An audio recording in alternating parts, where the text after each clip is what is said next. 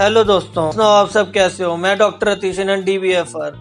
आज मैं आपको मन की अवस्था जिसमें जाने अनजाने में हम बहुत सारी गलतियाँ करते हैं और उससे सीख नहीं पाते।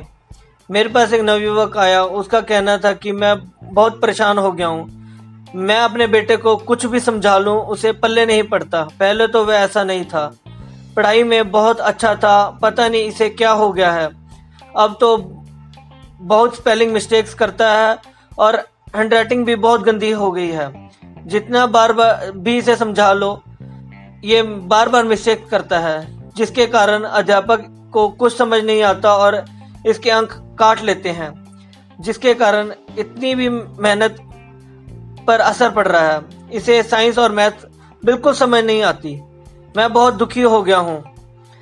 मुझे समझ नहीं आ रहा कि मैं इसे कैसे समझाऊं और इसे कैसे पढ़ाऊं।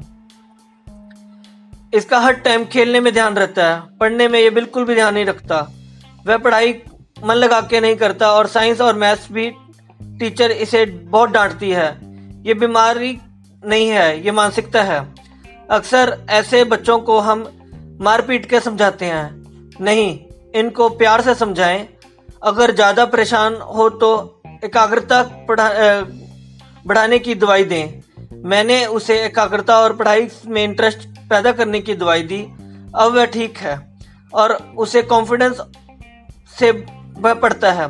स्पेलिंग भी कम मिस्टेक्स करता है। अगर आपके पास ऐसा कोई मरीज़ है तो मेरे पास आए। मैं आपको इस प्रॉब्लम से बाहर निकालने में आपके बच्चे की बहुत मेहनत, मदद करूँगा।